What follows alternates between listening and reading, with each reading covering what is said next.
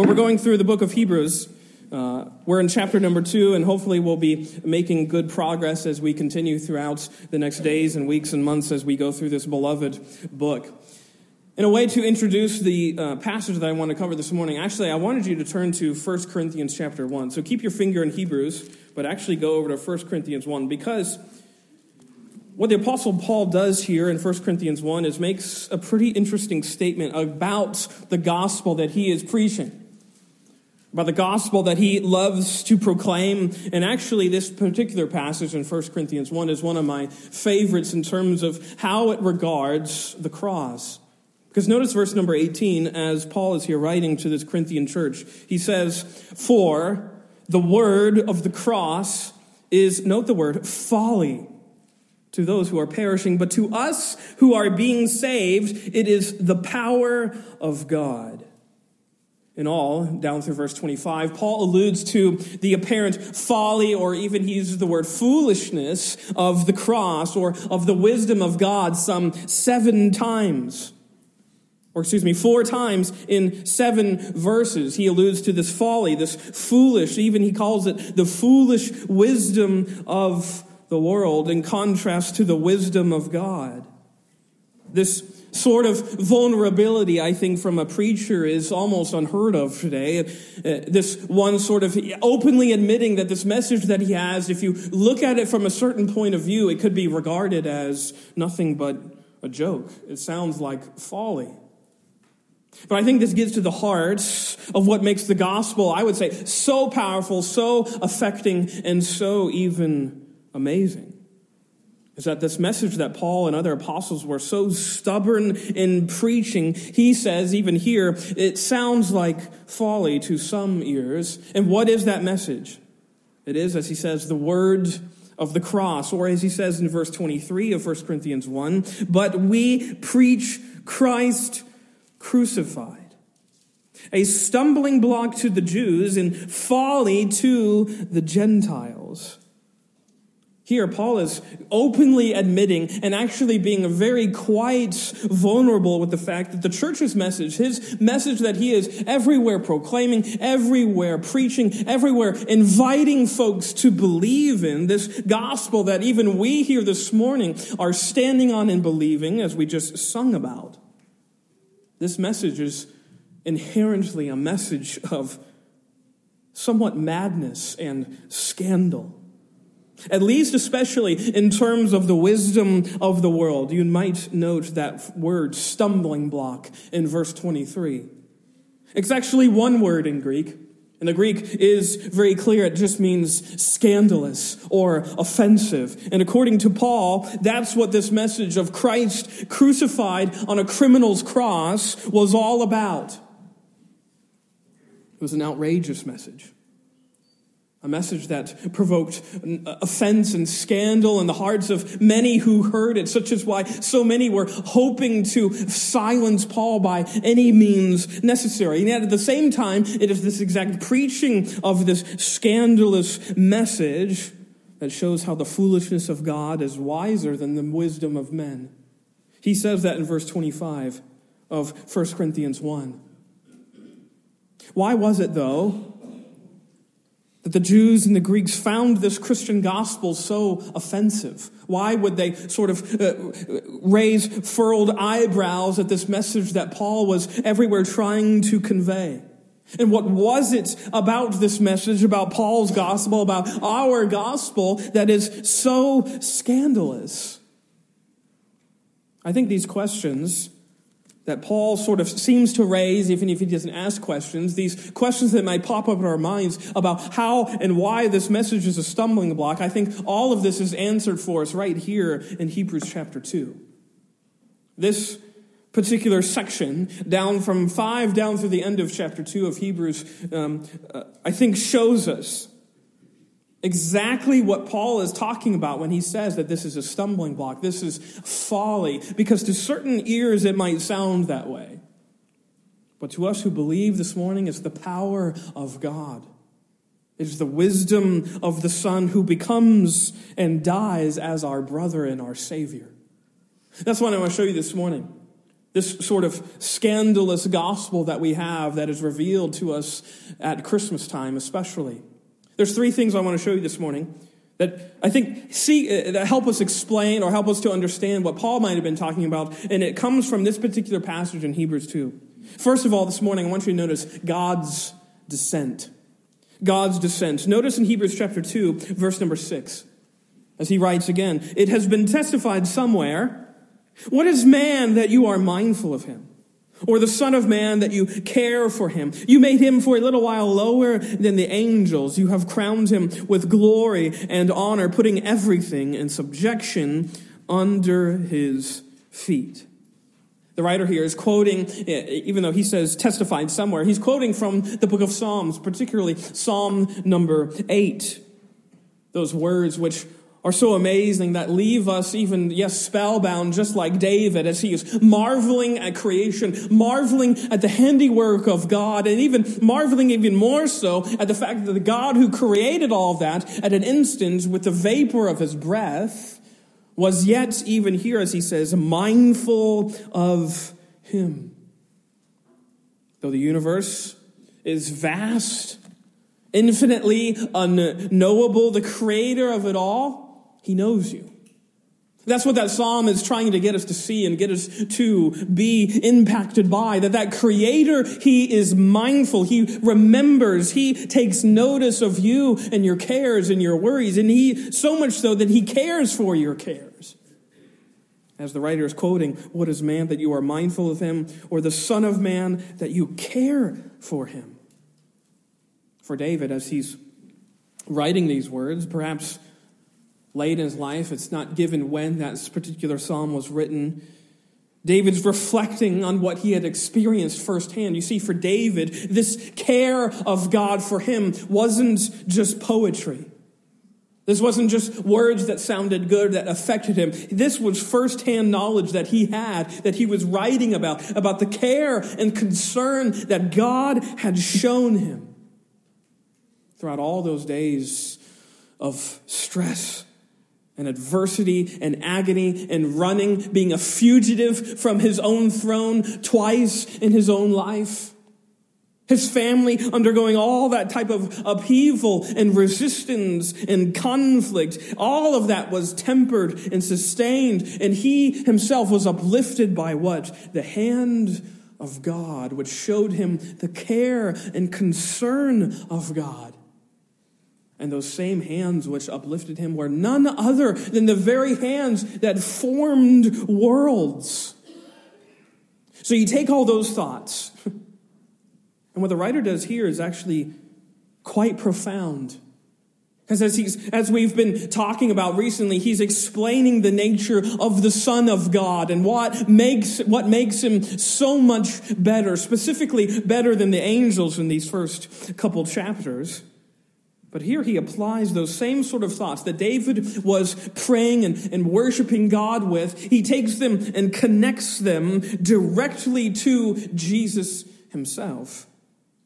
Notice again verses 8 and 9. Well, I'll read verse 6. It has been testified somewhere, what is man that you are mindful of him, or the Son of Man that you care for him? You made him for a little while lower than the angels.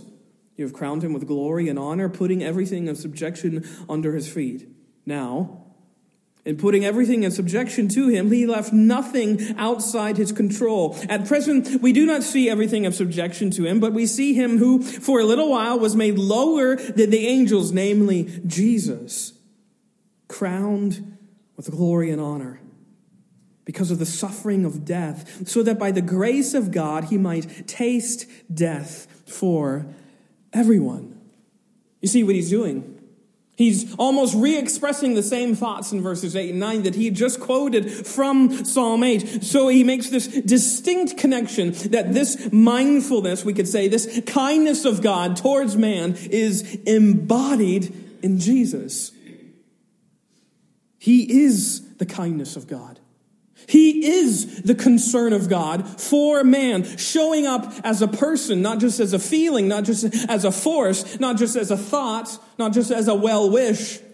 It is God coming down embodying the kindness of the Trinity itself and showing us what that means and what that looks like by, yes, coming alongside man and his depravity and death. You see, in Jesus, we are made to see this depth of feeling God has for humanity. We who are dying. So this is God's mission. This is God's soul, whole motive, so to speak, that in order to rescue we who are dying in flesh and blood, he makes himself, as he says here, a little lower than the angels. So that by tasting death for everyone, he puts on display the grace of God what an announcement.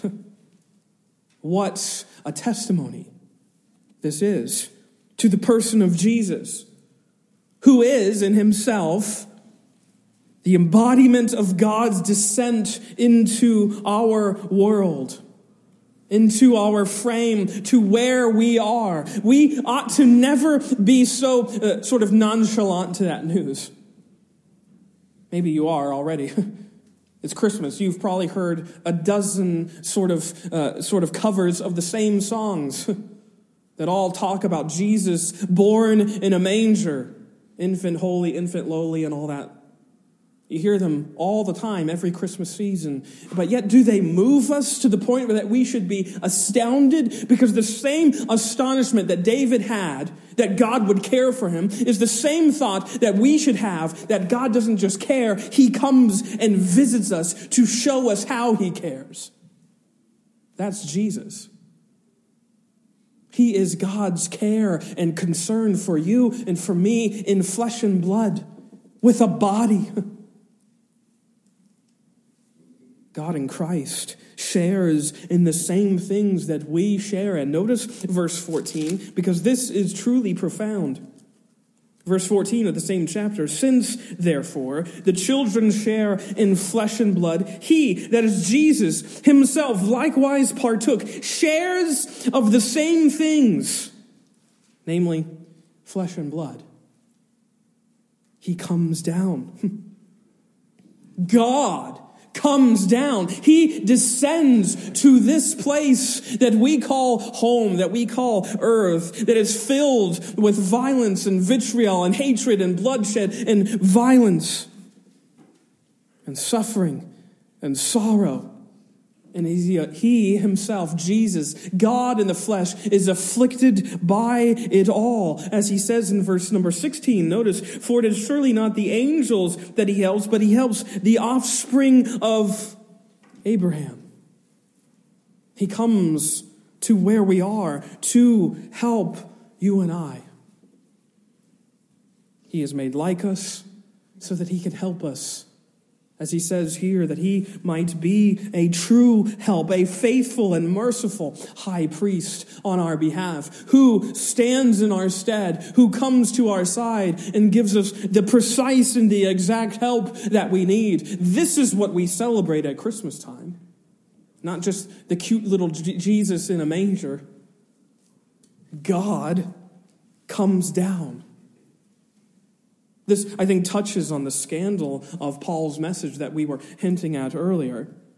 You know, if you were to scour the mythologies of the gods of ancient Greece or Rome, you would probably be unimpressed because you would be actually, you would find it hard pressed to find any differences between those deities and humanity itself. And in fact, if you read all of those stories and the annals of all the Greek gods of Olympus and Titan and whatnot, you would find very quickly that they often acted more like humans than any sort of god or, or any sort of ideal that you would want to emulate. They were filled with vice and lust and anger, and they often acted out those feelings. They acted on compulsion. They acted on impulse.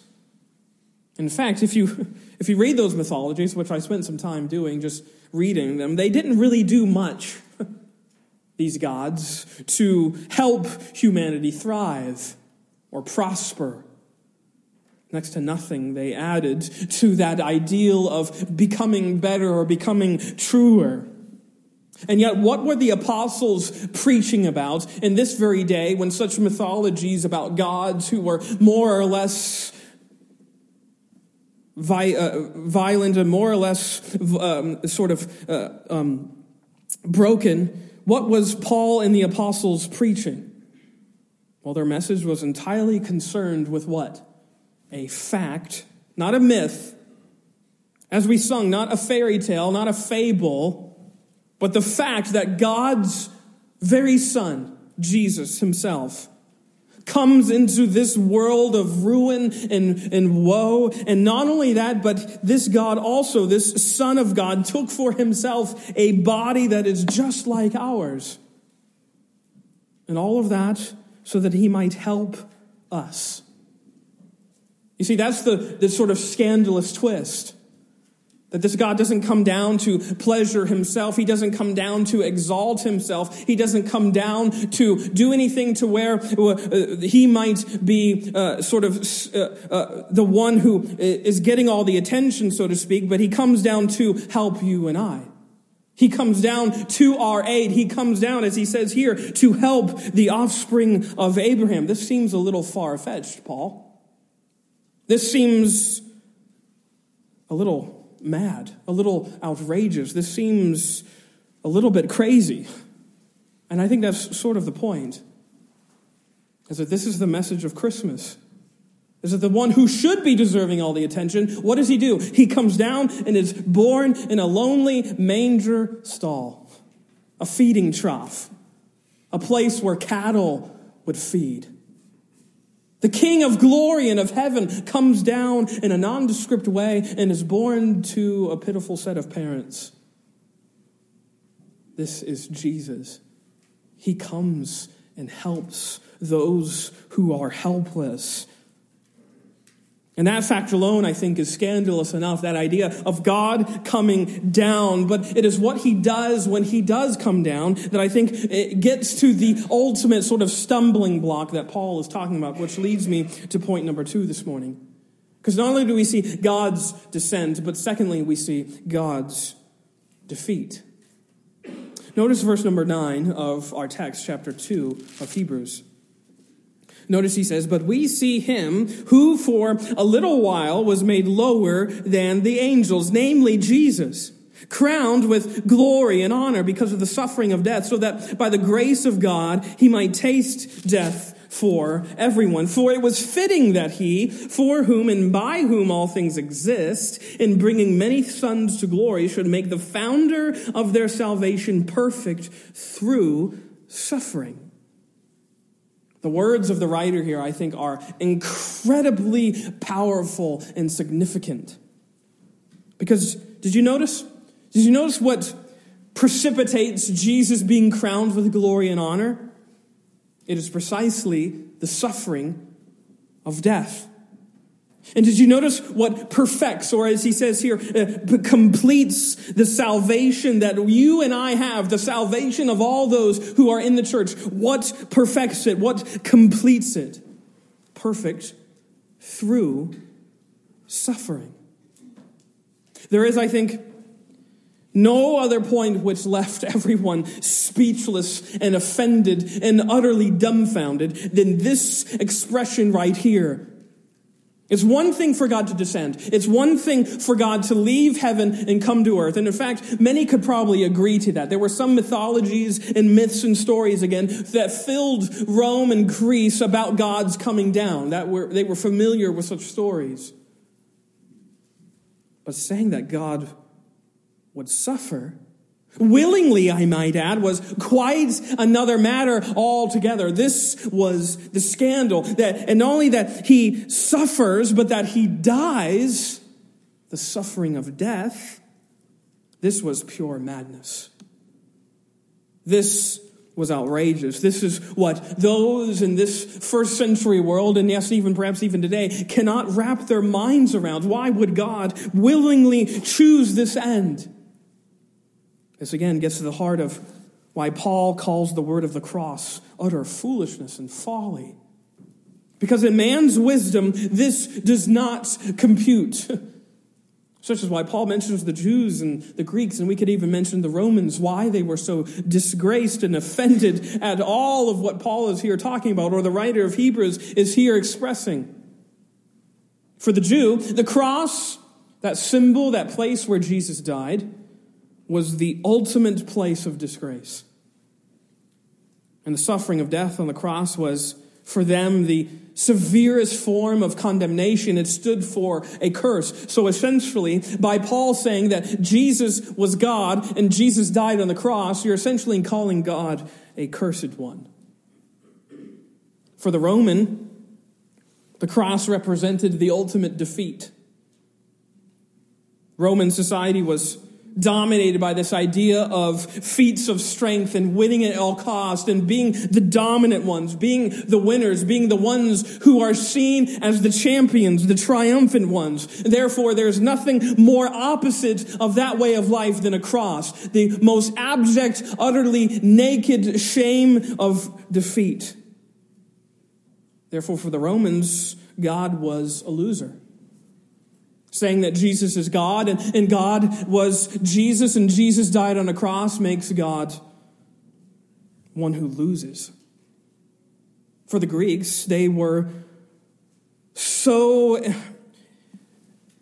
enamored by this idea of perfecting the inner man, the spirituality that they could attain and acquire through knowledge and through the perfection of their virtues. And anyone who was subjected to the gross scene of a crucifixion was the height of, the, of imperfection. It was the opposite of what they would want to pursue. For them, the Greeks, God was gross. they couldn't make sense of how to fit this in with how they were thinking about God and the cross and salvation and, yes, glory itself. Such is why when Paul says these words, that he is Christ crucified, he is the very Christ of God, Messiah, the one to whom all of the Jews and all of those who belonged to the nation of Israel longingly looked, that one was none other than the one that was recently hung for dead on a cross of Rome.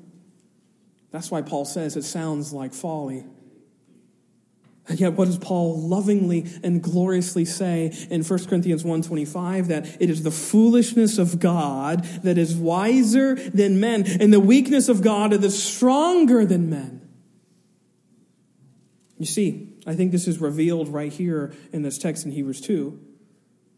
Proclaiming that God willingly suffers for those that he loves is not strange or it's not foolish at all. In fact, as the writer of Hebrews says in verse number 10, it's fitting. Notice he says, For it was fitting that he, for whom and by whom all things exist in bringing many sons to glory, should make the founder of their salvation perfect through suffering. It's not strange, it's proper, as he says. It's fitting, it is proper, it is appropriate to save those who are shackled by the chains of suffering death, which is everyone since Genesis 3. God in Christ shares in the same things. He comes and experiences suffering and death for us, for you. He willingly succumbs to the defeat of death on your behalf. This is our God. This is the God that we proclaim everywhere and at every single moment of our lives that we look to. Ours is a God uniquely familiar with all of the sufferings and sorrows that plague us. And this is what makes the glorious gospel that we have so inherently scandalous, is that it says that God's glory and honor are chiefly seen and recognized and known precisely through Jesus willingly suffering, willingly dying, willingly being defeated. You want to see what God values. You want to see who God is.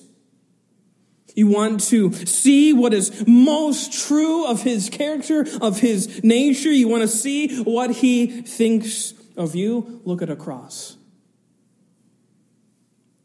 As it says in John 3:16, God loves the world in this way. Romans 5 8, God shows his love for sinners while we were still sinners. How? By Christ dying for us. This is the amazing news that I think we often don't often contemplate enough. That is precisely through Jesus willingly being defeated, at least at first glance, on a cross. It is precisely through and in the suffering of death that we are introduced to who God is. He is our Savior and our Redeemer and our Lord. And he becomes all of those things and shows us that he is all of those things by allowing Roman soldiers to put nails through his hands and feet and to beat him and spit upon him and to mock him and to jeer at him. This is the true sort of message of Christmas, not just the cute little manger scene, but it is the cross that overshadows it all. And I think what even is more surprising, and perhaps this is not what we would like to hear, but Jesus willingly embracing suffering and showing us that this is where the crown and the glory and the honor of God is. This likewise means that our own days of suffering and sorrow are not strange either. Go with me to 1 Peter chapter 4. I want you to see this. 1 Peter chapter number 4, and notice what the Apostle Peter has to say about suffering for those who are Christians. 1 Peter 4:12, notice what he says.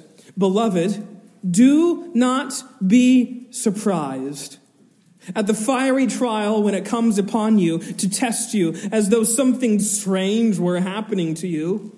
But rejoice insofar as you share Christ's sufferings, that you may also rejoice and be glad when his glory is revealed. If you are insulted for the name of Christ, you are blessed because the Spirit of glory and of God rests upon you. But let none of you suffer as a murderer or a thief or an evildoer, or as a meddler. Yet if anyone suffers as a Christian, let him not be ashamed, but let him glorify God in that name. What a marvel here that Paul says, or Peter says, excuse me. He's encouraging this church with this staggering news that it is, it is precisely that suffering is not our shame, it's actually our blessing. It is through us that we are glorified, through suffering. And yes, even as Paul says, we can rejoice in it. You want to talk about talking madness and talking about folly? Well, Peter here is insinuating is true and pure folly. Who talks like this? Who says things like this? Well, Peter didn't always. Peter's testimony wasn't always to rejoice in the sufferings that we might share with Christ. Peter, of course, was the same man, the same apostle of God who was found denying that he ever even knew Jesus in the hour of Jesus' need. leading up to Jesus being crucified, remember, he denied knowing him three times. He wanted no part of Jesus' suffering in that moment. And yet, what do we find Peter doing after the resurrection, after he has been with the resurrected Lord? Is this right here. Saying that we who believe in Jesus, we who are in the church, we can rejoice and we can count it as a joy to share in the sufferings of Christ.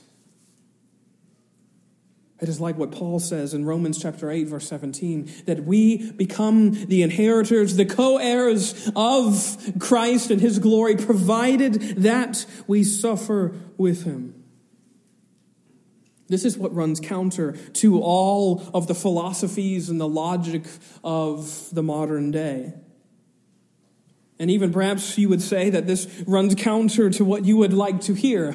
Man's wisdom is entirely concerned with what? That all of the glory and the success and the life and all of the accolades of life are the rewards for those who are strong, are the rewards for those who are mighty and powerful. The anthem of our age is, we could say, to the victor belongs the spoils. And that leads everyone to scratch and to claw and to fight to become the victor. to become the one who gets ahead, to become the one who achieves, to become the one who wins.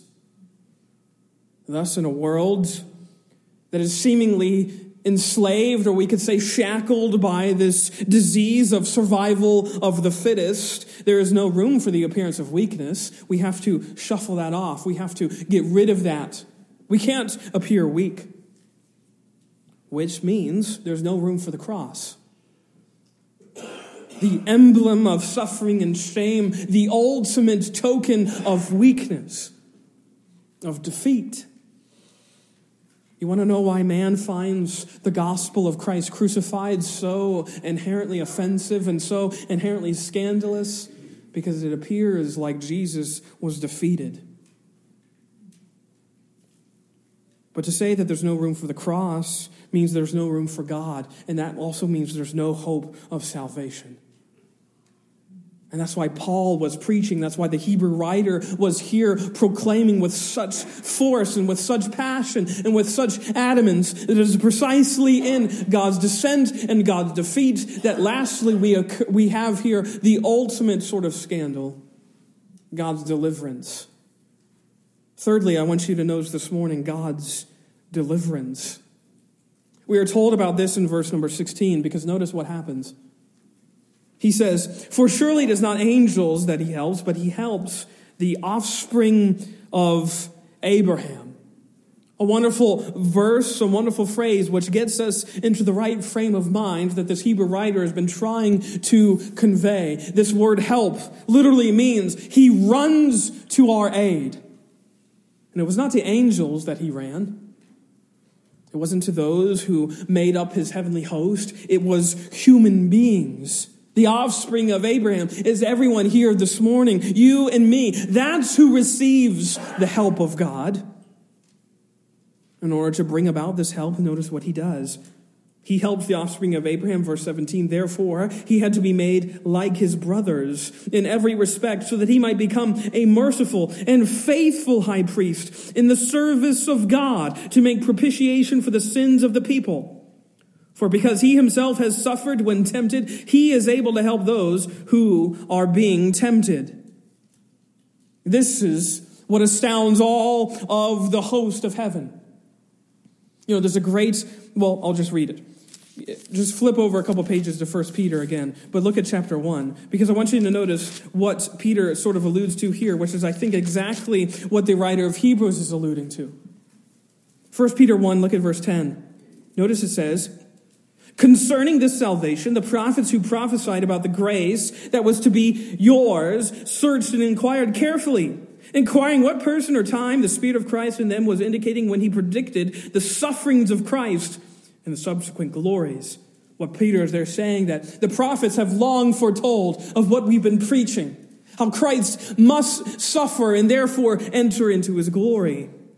But notice he says it was revealed to them that they were serving not themselves, but you and the things that, that have now been announced to you through those who preach the good news to you by the Holy Spirit sent from heaven.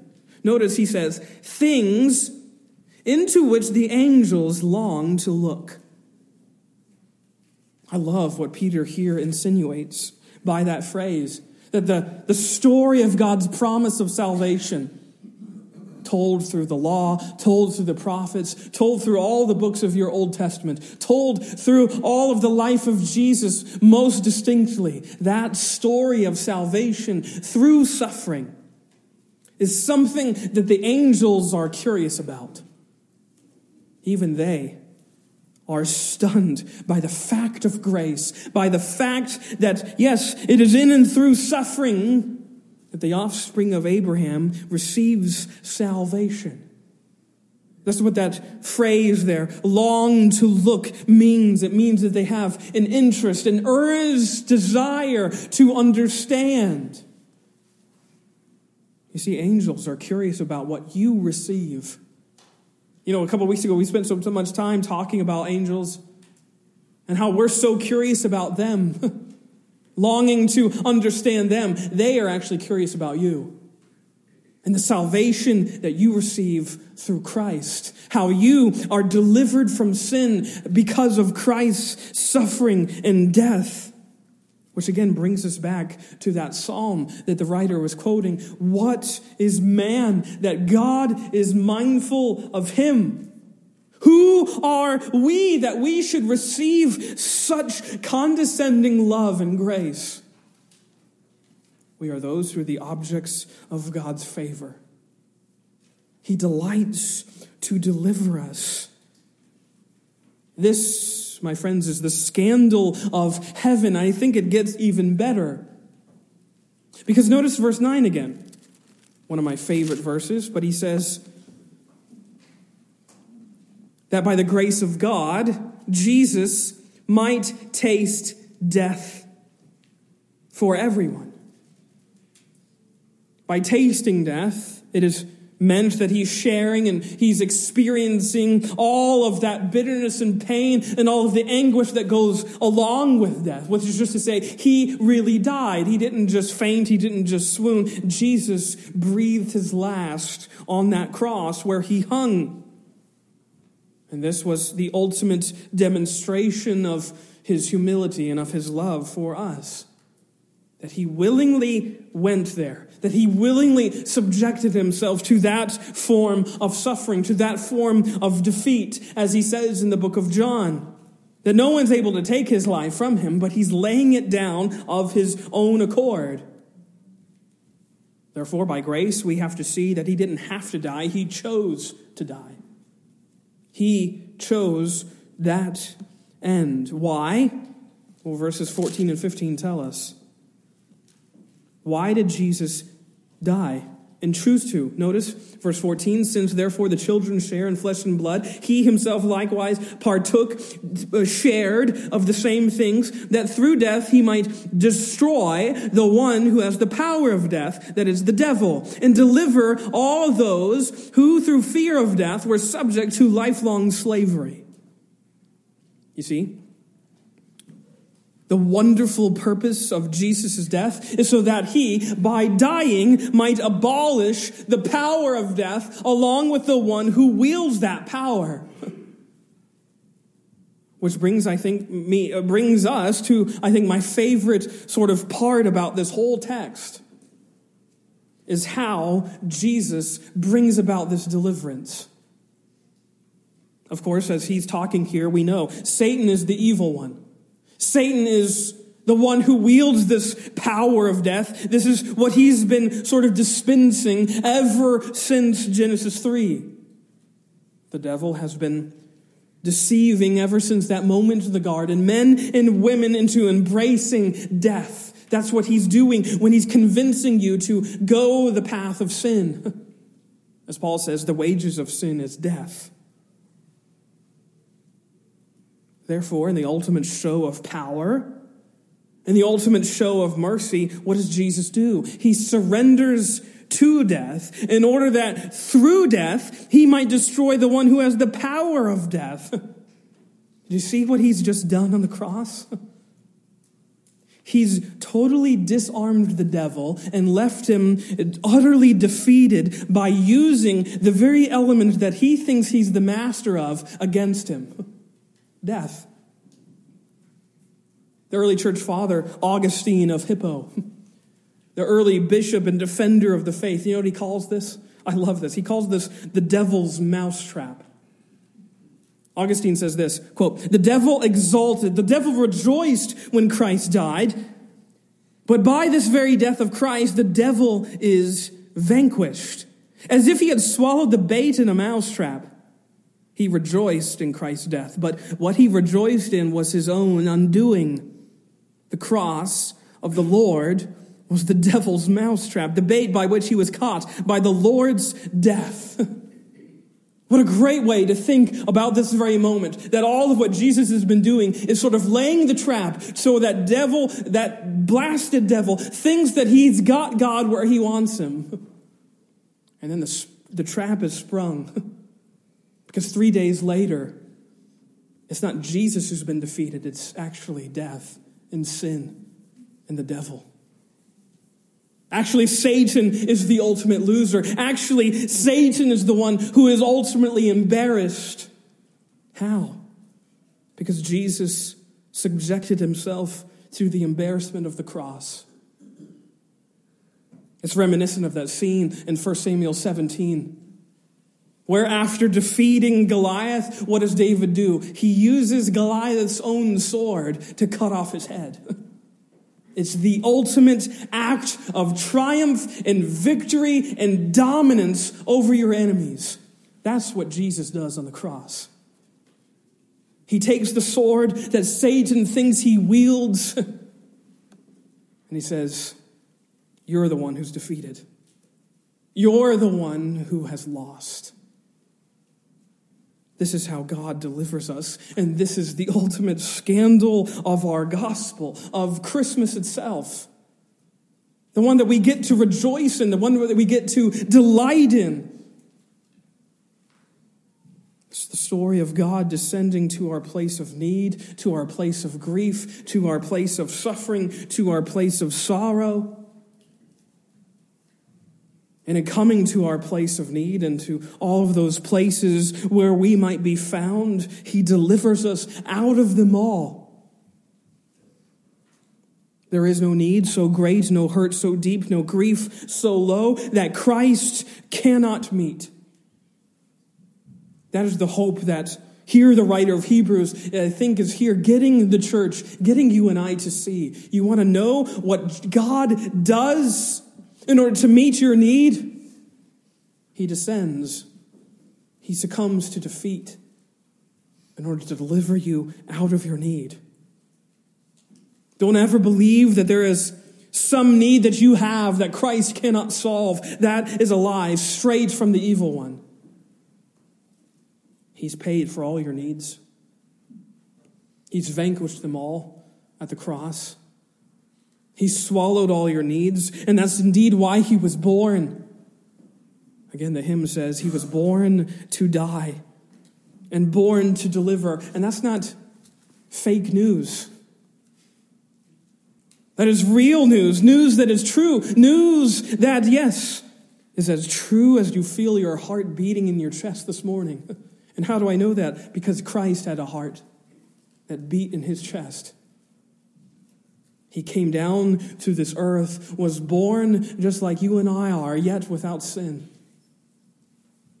Also, that he could grow and die and live again on your behalf. This, my, my friends, this morning is the glorious, yes, scandalous news of the gospel that we can relish in, that we can revel in.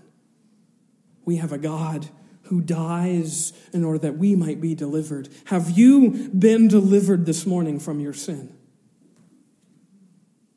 I don't know where you are in your spiritual walk, in your spiritual life. Maybe this morning you've run away from church for years. Maybe you would say, even this morning, that Pastor Brad, you have a need that you just don't know if Christ can meet because you haven't really seen evidence of it. We're evidence based people, aren't we? We want to see something tangible, but there's a hope that comes along with Jesus that sometimes uh, makes us believe in the faith that trusts in the things that are unseen. What does he say in verse number eight? We don't see everything in subjection under his feet now, but we believe that it will be have we seen the signs of God winning in our day? Not always. Sometimes it actually appears as if God is losing. But the hope of history and the hope of right now is what? That sin is defeated, that death will be no more, and that we who believe in the Son of God will be raised just like he was raised from the dead. This morning, whatever your need is, your need is met in the God who comes down. Let us pray.